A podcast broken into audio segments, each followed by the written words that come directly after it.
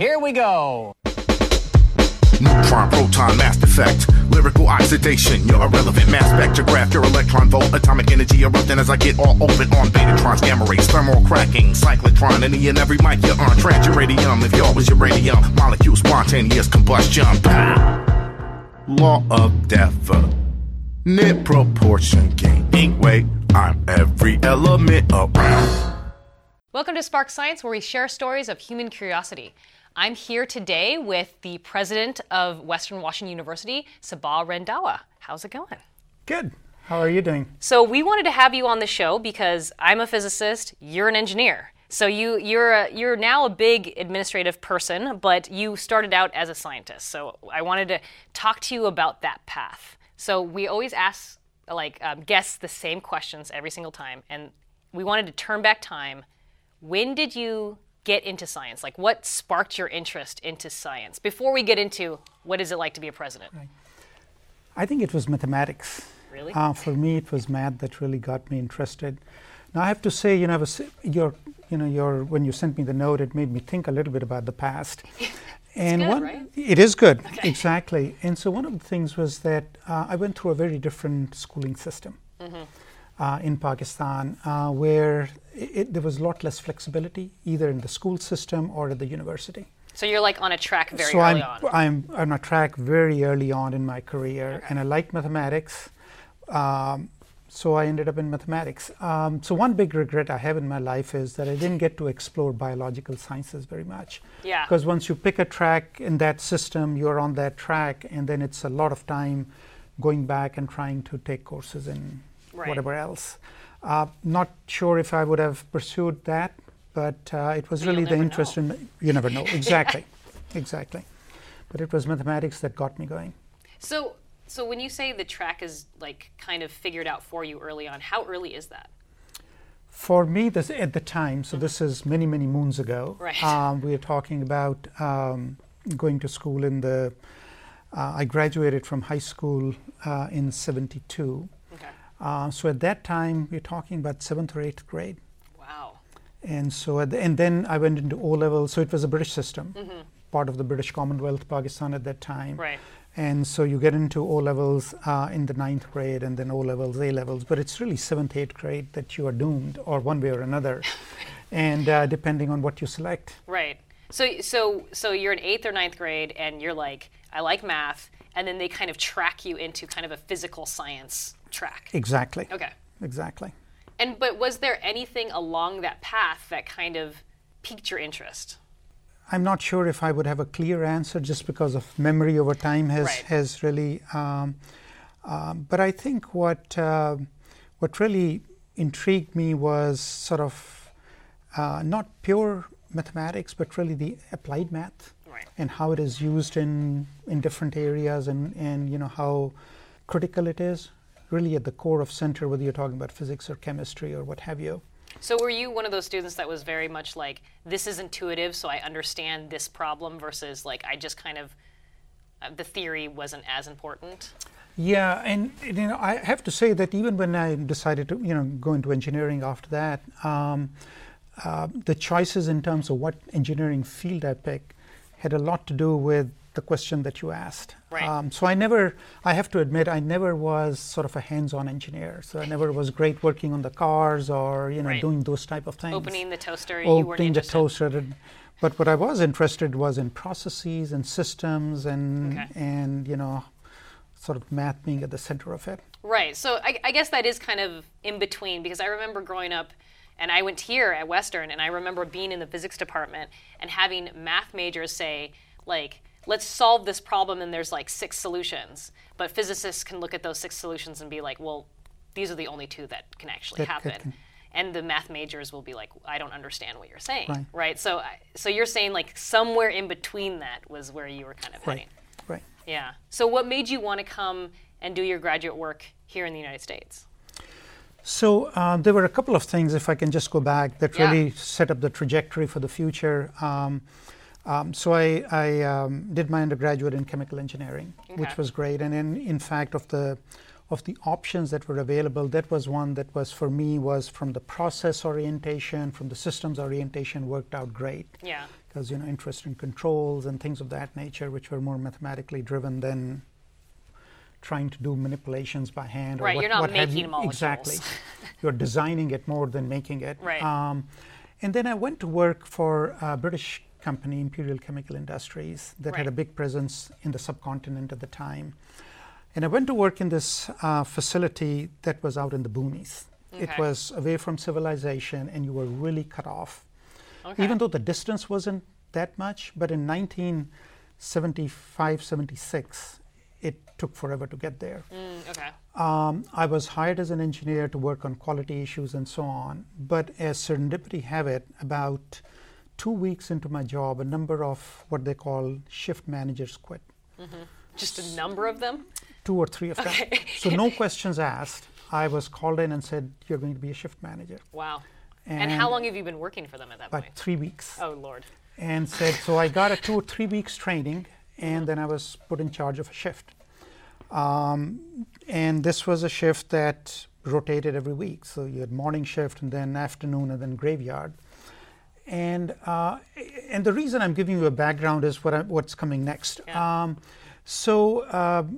In the morning and afternoon, I was in charge of about 40 people who worked on the facility. At night, I was in charge for the entire plant, 200-300 people who were there. That's so scary. It is scary. And, you know, I was pleased that I did really well. But I think what really shaped me was the timing of those shifts. Really? So when in the afternoon and graveyard shift, I was on my own. Everyone else was working. This was a small community. Actually, there was a colony that the company had built pretty much for the workers, because there was nothing around. It's a town for them. And so let me just get this straight. You had just finished undergrad, or you're still in undergrad? I finished undergraduate. And you so you only have a bachelor's degree, and three weeks into I'm running a show. Got it. Just to be clear. So in the graveyard and the afternoon shift, I was on my own. Yeah. So what I did was two things. One, I went and played billiard on my own. They had a club, and so I got really good at that. Right. But the other thing it did was I read a lot, which I hadn't done as much before going in, and read things that had nothing to do with engineering. I read literature and a bunch of other things that are variability and hands-on. And that really opened my mind and helped shape up a lot of things that happened thereafter. So it was just downtime. It was just downtime. In the morning shift, so that you know, there were two things I did. I played badminton when everyone else was done, and I got really good playing bridge. Oh, very good bridge. I haven't played for a long time, but that was the... so that, you know, particularly just exposure to reading. And one of the things I read during that time was also about systems engineering. I had a colleague there who had a systems engineering degree from England at the time. And so give us a definition of what exactly systems engineering is, because we say engineering and our listeners and watchers think of like buildings, or they think of mechanics. Sure. So here in States, I think the closest that comes to is really in the field of industrial engineering, but particularly around optimization. You know, if you have a system, how do you work it around constraints so you can optimize whatever your objectives or goals happen to be? So it's kind of like management but like driven mathematically. Right. Exactly. Right, okay. Yeah. And so that's what really drove my interest when I decided to go to graduate school. Okay. And so, I mean, I find this super interesting, because I think when we talk about downtime, it made me instantly think about, where did the sciences originate, right? They originated because people had time. It was in the aristocracy. It was people that had money. Yeah. And I remember really wrestling with that idea, because growing up, I'm a very much of a class warrior. So I was like, no, it can't be the rich, but it is. You have to have time to actually think about these problems and work through them, right? Right. You know, watch the water flow by and just think, you know, why are there ripples there? Right. And then the other thing that made me think about it, about something when you were talking, is that basically you had time to also self-reflect, right? Like you're not just working, you know, from 9 to 5 and then just, you know, being exhausted at home. You actually have some time to reflect, like, what do I want to do? What was happening today? Yeah. All that kind of stuff, which is hard. And I was fortunate from that perspective. Yeah. You know, graveyard shift from 11 at night to 7 in the morning. You sleep for 5-6 hours. Then what? There was no civilization close by to go and watch a movie or go and spend time with friends. I'm on my own. All my colleagues are at work. Are you more of an introvert? Because I think I might have gone insane. And I am. Okay. And so again, it gave me a lot of time to just sit back and yeah.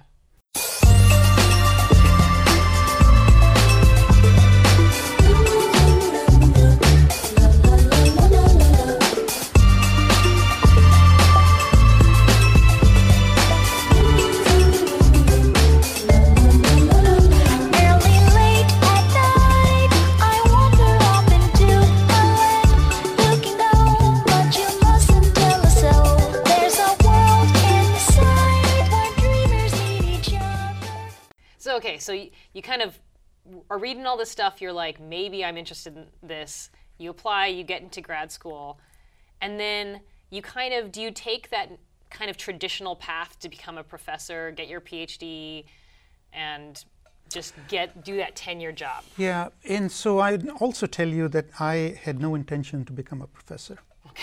Okay. My goal was that I'll do graduate school. My dad, both my parents didn't get a college degree. They were really interested in me getting education. We didn't have good graduate education in Pakistan at the time, particularly in engineering. And so my goal was to finish engineering and then maybe get into an organization, if not industry, but something like Battelle that sort of intersects between, working on applied problems and sort of the academic exploration or creative part of it.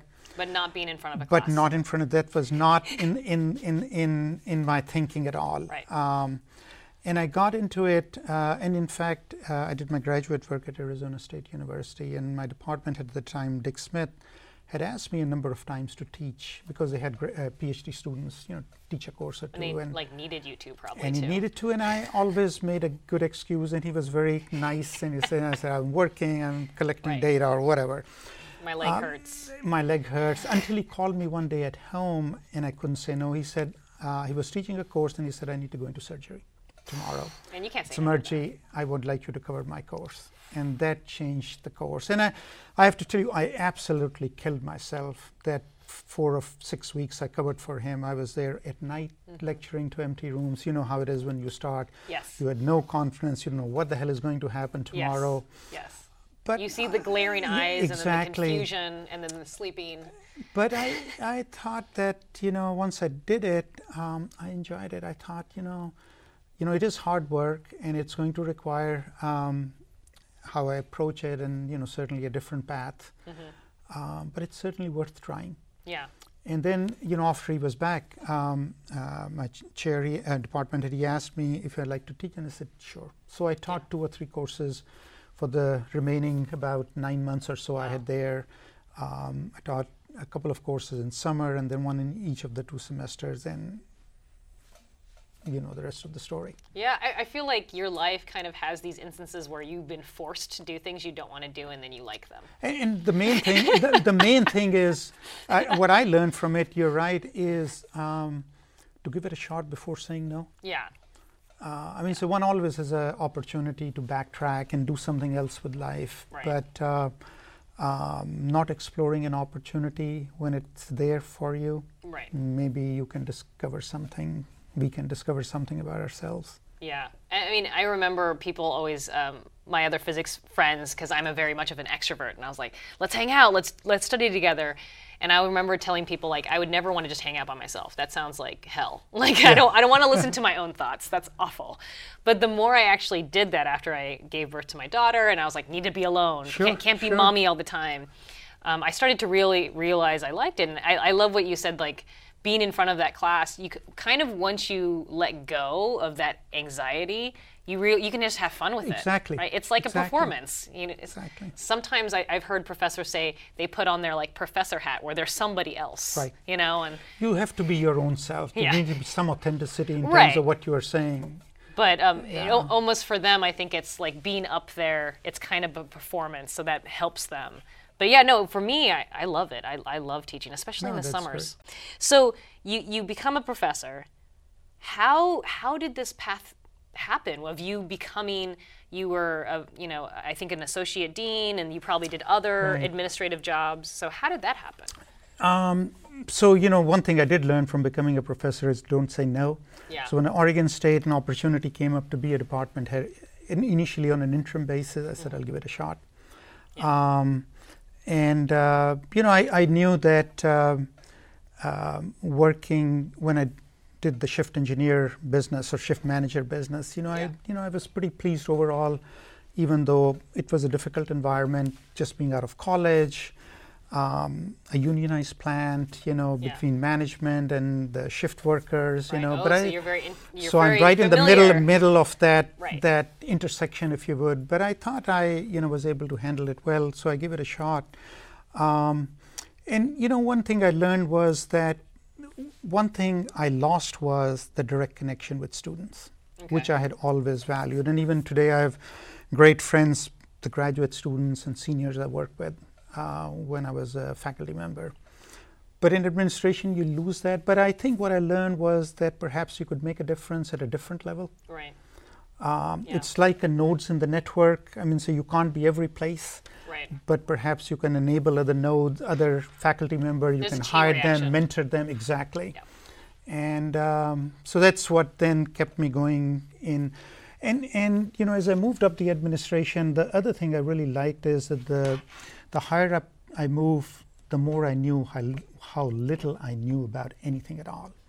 I mean, so even with engineering, I mean, knew very narrow slice of what I was doing. But that's a broad field. And then if you get to the university level and you talk about, you know, offering 150 degrees or 88 degrees, you are just awed at the amount of work, I mean, the amount of just the creativity, the scholarship, the knowledge that exists, and how much there is to learn out there. So, I mean, I really like that, because I think in the sciences we're kind of taught that you can't know everything, right? Like, I mean, you can have this specialization, but there are other people working on all the other things. So, for me, I think that that's kind of part of our training. But was there other parts of the training, being an engineer, you know, that kind of helped you, you think? Like, what in our STEM training helps with administration? Absolutely. So I tell you, even today, this whole notion of optimization method, which is, if I have to go back, I teach it anytime. I mean, so there are two subjects I really love teaching. One was this mathematical optimization. The other was simulation modeling. Okay. So if I have to go back, you know, I still... you may not believe it, how much mentally I use it in the work I do today. Yeah. Systems may be different. Yeah. It's a different kind of system. It's a different kind of systems, but, you know, constraints are different, resources are different. You're talking about human resources versus physical resources. Interactions are different. Yeah. But I think from a philosophical perspective, we are talking about very similar systems or analogies. I think the key thing is not to blindly use the output from the systems. And it's to have it in the back of your head. How does it inform you in terms of what you're going to do? But I still, you know, a lot of times when I'm thinking about complex problem, I go back to thinking, okay, so I'm talking about, you know, a complex system here. There's a lot of interactions. You know, I think about non-linear stochastic systems, you know, so there's a lot of probabilities associated with all this thing. They're all non-linear, so you can't be a straight line through from here to there. Everything is non-linear. Exactly, linear, and with humans. It's dynamic, it's continuously changing. Mm-hmm. So how do I mentally figure this out? But there's always a route to it, right? Exactly. There's always a route to a conflict or a route to, like, the solution, where the solution will come from. Exactly. Yeah. So I you know, at least mentally think about it a lot. Right. At least my graduate training around this whole thing. And then this notion about, you know, what are some alternatives here, which really goes back to modeling and how do you try different things out without really being locked into any one of them. Yeah. Being flexible. Being flexible, exactly. I love the more you talk about it, the more I think about physics training, and like we always tell our students, this will help you with problem solving, this will help you with problem solving, but it's a little more complex. It also helps you with like perseverance, and also having a mental picture of everything that you have at your disposal. So that's kind of physics, like you what is given, like what are all the variables. And I remember telling my husband, like, I will see a problem in real life that has nothing to do with physics, like where, you know, oh, go ahead, sorry. No, please. So yesterday, I got a call from Dory's school, and or Dory's camp, and they're like, she needs a swimsuit. And I was like, I don't have a key to my house right now, I don't have a car, and I had to actually figure out how to get a swimsuit, which was at a friend's house. Like, and so there was like 5 people involved, 2 cars, but I figured it out within like 15 minutes. Yeah. And again, nothing to do with physics, but I had to think about all the resources I had. What was the main goal? What is the end goal? Absolutely. Like, what is the least amount of bother I could give people? Yeah. And I think we use our science training all the time for non-science things. I am with you, and I was going to also share another example which has nothing to do with work, but I use it, I would say, 70% of the time when I drive into a parking lot that is full. Yes. One of the classic problems in optimization is that you're going to, say, a movie or a theater or whatnot, or a football game or what have you, or a Mariners game. Where do you park? So you can minimize the time and distance you have to walk to the game. So if you get too close, you may not get it, so you may end up on the other side far away. Right. When do you decide you take the first spot? Right. And it's a pretty complex problem. Yeah, I think about that constantly. And I think about it all the time from the perspective of, okay, this is a dynamic programming problem. Yeah. When I go into a parking lot, okay, do I take this spot, or is it safe enough for the car? And particularly when it's raining 7 months during the year, you know, how far do you... I'm talking, exactly. So. Right. But well, I love that, because, I mean, you have to take into account all these things, but you also, like when you're at the grocery store, you also have to take into account, you have to bring the cart back, right? So now how close are you to the cart return, right? Yeah, and and you only have an hour and a half to shop, because you have to be at this next meeting. Mm-hmm. I know you have a million meetings, right? And I've seen you at the grocery store. So you have to think about, like, how long am I actually going to be looking for a parking spot? And, like, there's 2 entrances, so which entrance do I take? It's very... But I use my training a lot in my thinking, in terms of how I structure, you know, mentally, particularly when this complex problem is really complex, and so you need to provide some structure to it to get a handle on it. Right. And that's what, as you are saying too, where I think training in STEM field is really helpful. You know, how do you structure a really complex, unstructured problem? Not that you are tied to that structure, but to at least get started, and then you can build complexity to it. Right. As you go along. I love that. So we're going to take a quick break, and then when we come back, we're going to get into Western and like your path here, and maybe talk a little bit about your path at Oregon, and then we'll talk about pop culture, because I can't stop.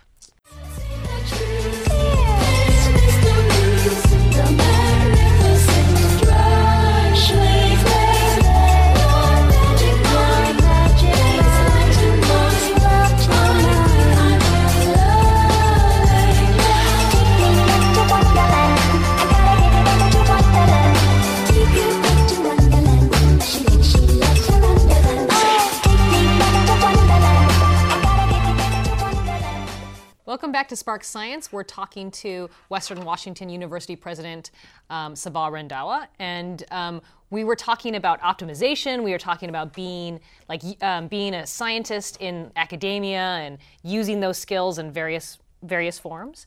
So I kind of want to talk about your role now as the president of Western. So I know that you're in many meetings. So you're in these meetings, and sometimes you're the only STEM person there.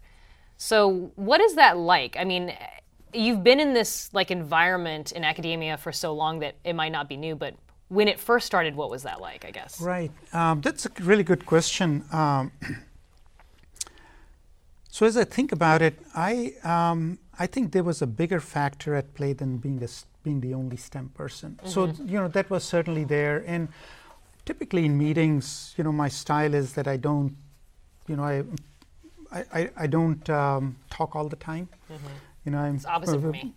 I don't know about that.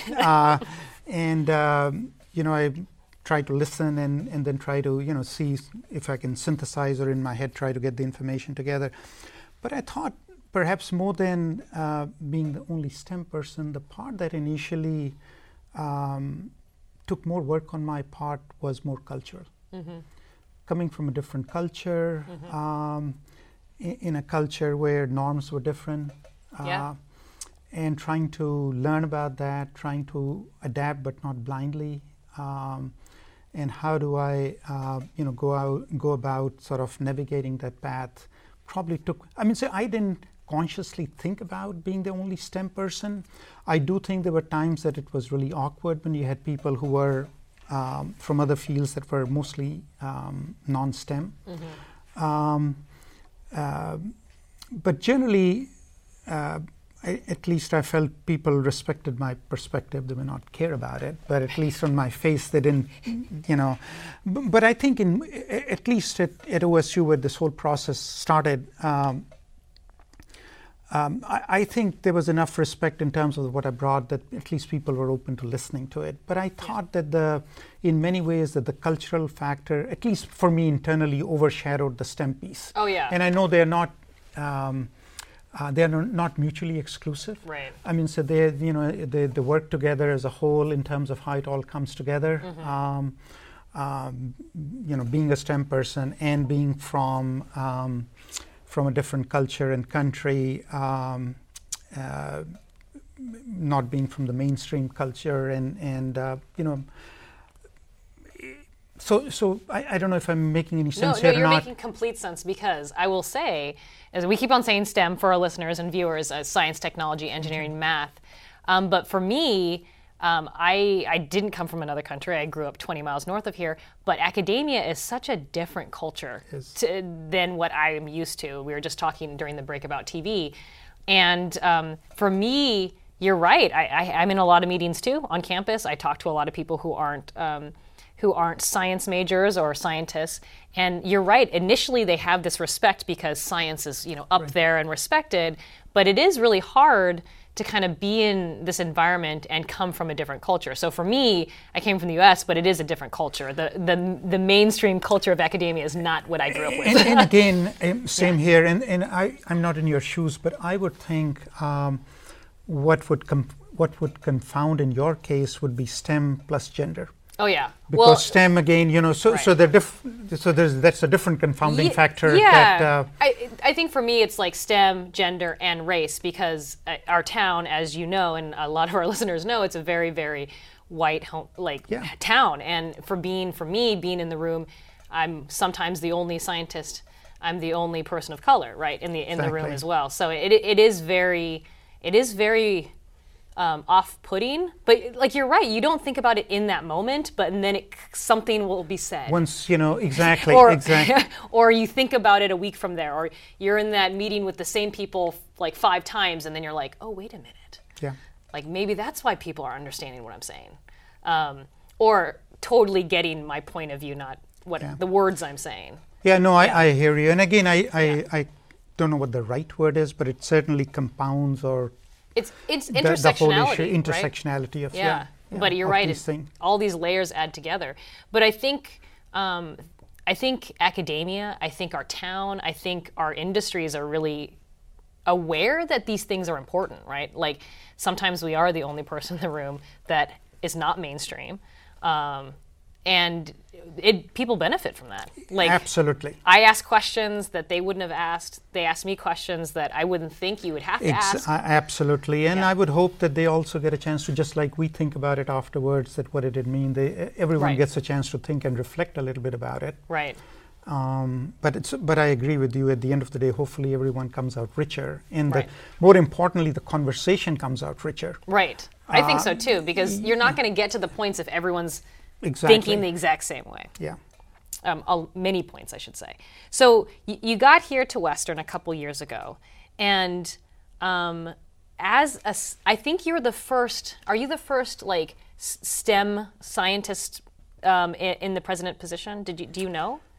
Well, I certainly know I'm the first engineer who was in that position. I don't know if there were other scientists who were in the position or not. Yeah, and so. I remember you being hired and the sciences were so happy. Like everyone, it's almost like, you know, your team won the World Series or something because we got a STEM person in administration. Do you feel a conflict when you're in these meetings? Do you feel kind of, you said sometimes you're in this position in your old job where you had the union and you had the bosses and you were in the middle. Right. Do you feel in the middle a lot? Well, I don't know about that, but I really I've made a very conscious effort. I recognize I am, how should I put it? I am pleased that the science folks think, in terms of my hiring, but even at OSU too. But I also made a very conscious effort because I do know that it does create sort of an uncomfortable, if that's the right term, or at least a potential, not necessarily threat, but uncertainty maybe is the right term. Mm-hmm. Say for the humanities, for example, or for other fields. So what does it mean for us? Mm-hmm. Are the sciences going to be quote unquote favored more than something else on campus or not? And I've tried to be very cognizant of it, and I recognize that people may think about it. And it's my responsibility to make sure that I can help reassure them as much as I can, particularly through actions. So when we hire faculty, for example, it's not all in science. It's like 90% sciences. we need to make sure that there is a priority across the university. We are advancing the university as a whole. We talk about facilities or opportunities that exist. So I work on it on a very intentional level to make sure that I can make the rest of the campus feel at home too. Right, and to be honest, you're not the first person who has to worry about it. Like everybody came from everyone some comes from some background, right? Absolutely. So I think if you do ever hear pushback, you'd be like, everyone had to think about this. Like the guy before me, the woman before me had to think about this. Yeah.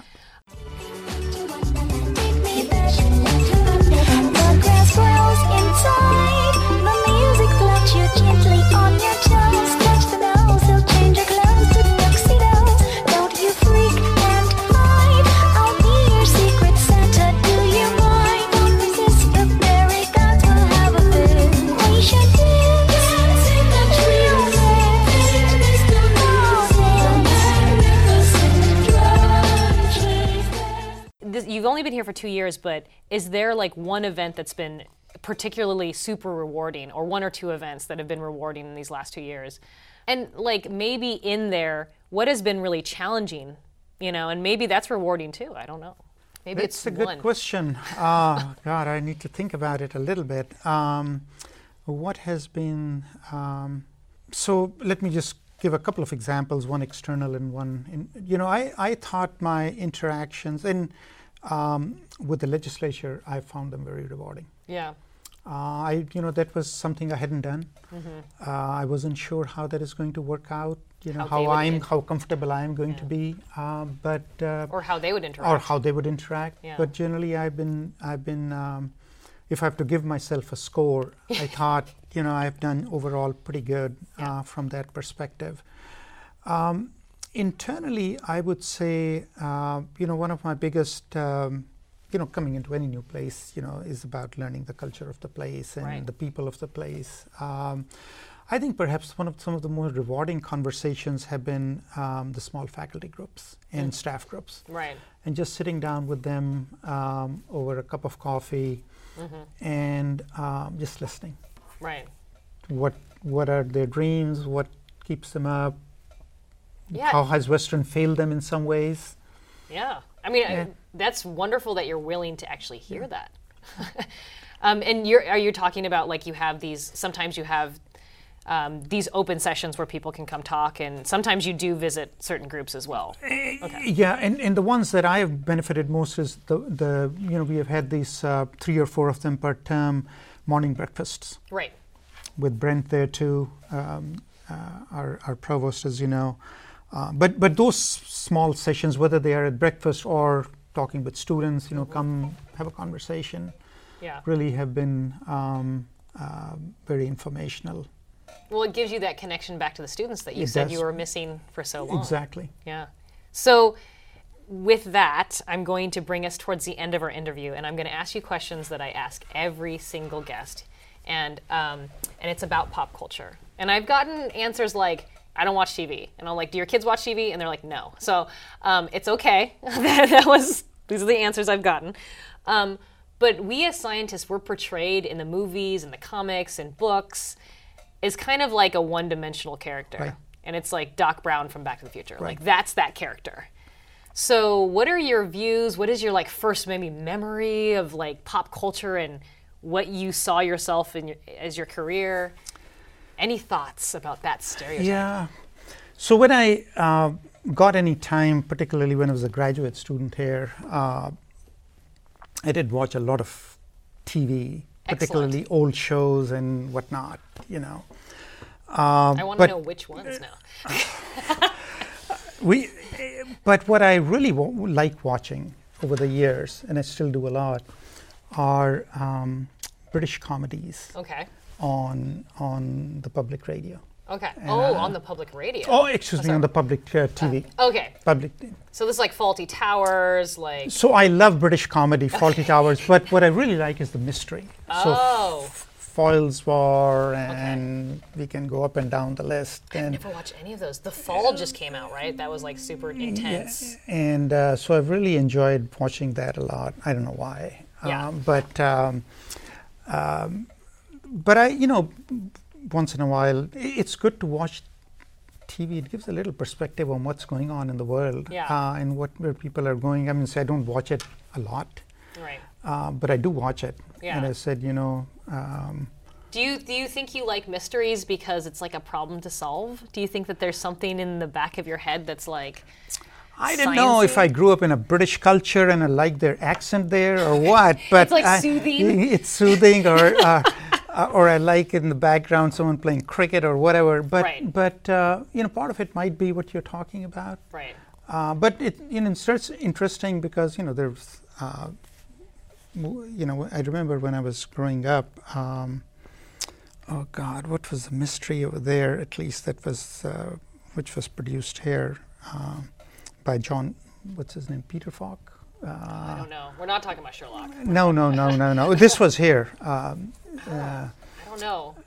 You're making me think of Murder, She Wrote for some reason. Well, I was watching that last night too, believe it or not, because there was nothing going on. So I said, okay, this is... You guys thinking of Colombo? Colombo, thank you so much. Yeah, I was thinking of Colombo. Our camera person, thank you. Colombo, yes. Yeah. Yeah, I was gonna say I watch a lot of British TV, but it's all comedies. It's not. Okay. It's not any. No, I like their. I watch Miranda. It's a very good one.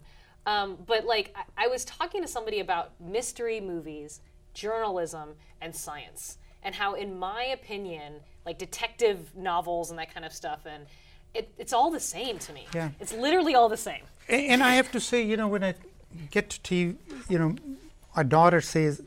I mean, so she really enjoyed watching the TV mysteries with me, but she would not go out for a movie with me. She said, Dad, you watch so depressing movies that you're on your own.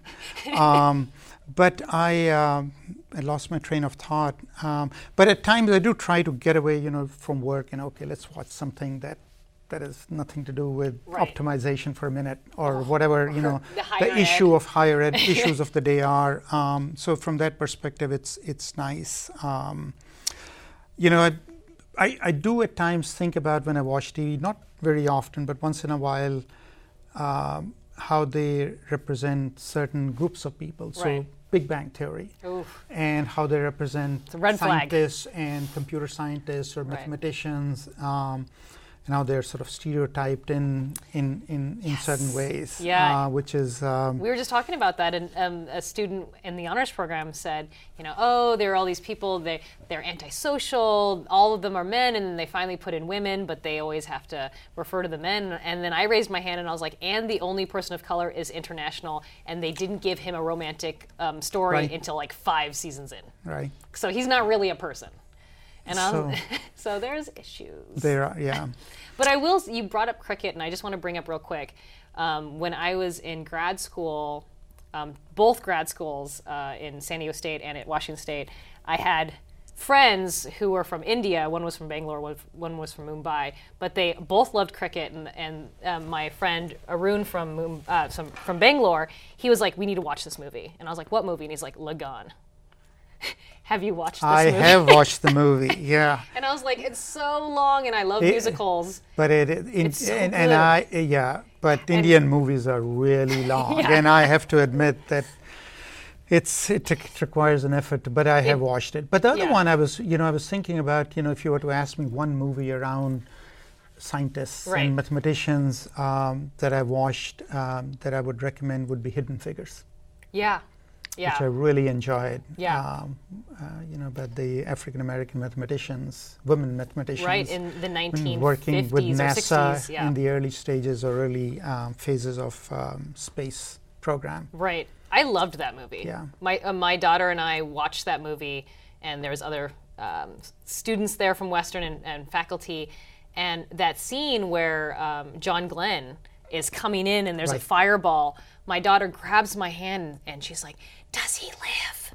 And I was like, "He died last week. He just passed away, and exactly. like 90-something. Yeah. He's fine. Like he had a nice, happy life." Yeah. And that's how good that movie was made. I mean, that's how good that movie was, because if you had kids that were like freaking out and were so engulfed in that story, it was such a good. I was agree. A very nice movie. Yeah. Yeah. I'm glad she watched it. Yeah. And was worried about this guy. He was great. And actually that storyline of him was all very accurate, which I was very pleased. I had the opportunity to meet John Glenn many years ago. And he was a commencement speaker at Oregon State. We had invited him. Did you get to go out to dinner with him and stuff? We had dinner with, and it was just a wonderful person. Oh, wow. Well, my daughter was worried about him, but I was like, he had a nice, happy life. Yeah. Well, I want to thank you for talking to me and talking to me about all these things. I'm glad that your life experience had me think about all these things, how we're using science in our everyday lives, optimization. Now I have a word for what I do in the parking lot all the time. It's wonderful, but I want to thank you. I'm going to shake your hand like an adult. Absolutely. Thank you so much for being here. Thanks. Thanks for having me. Thanks for listening to Spark Science. If you missed any of our show, go to our website, sparksciencenow.com. If there's a science idea you're curious about, send us a message on Twitter or Facebook at Spark Science Now. Spark Science is produced in collaboration with KMRE and Western Washington University. Today's episode was recorded at the Digital Media Center at Western Washington University in Bellingham, Washington. Our producer is Regina Barber DeGraff. Our audio engineers are Natalie Moore, Andra Norton, and Tori Hiley. Production was also done by Darren Brown, Robert Clark, Suzanne Blaze, and the DMC crew. Our theme music is Chemical Calisthenics by Blackalicious and Wonderland by Janelle Monáe. Lead, gold, tin, iron, platinum, zinc. When I rap, you think iodine, nitrate, activate. Right uranium, the only difference is I transmit sound. Balance with some balance, then you add a little talent in. Careful with those ingredients. They can explode and blow up if you drop them and they hit the ground.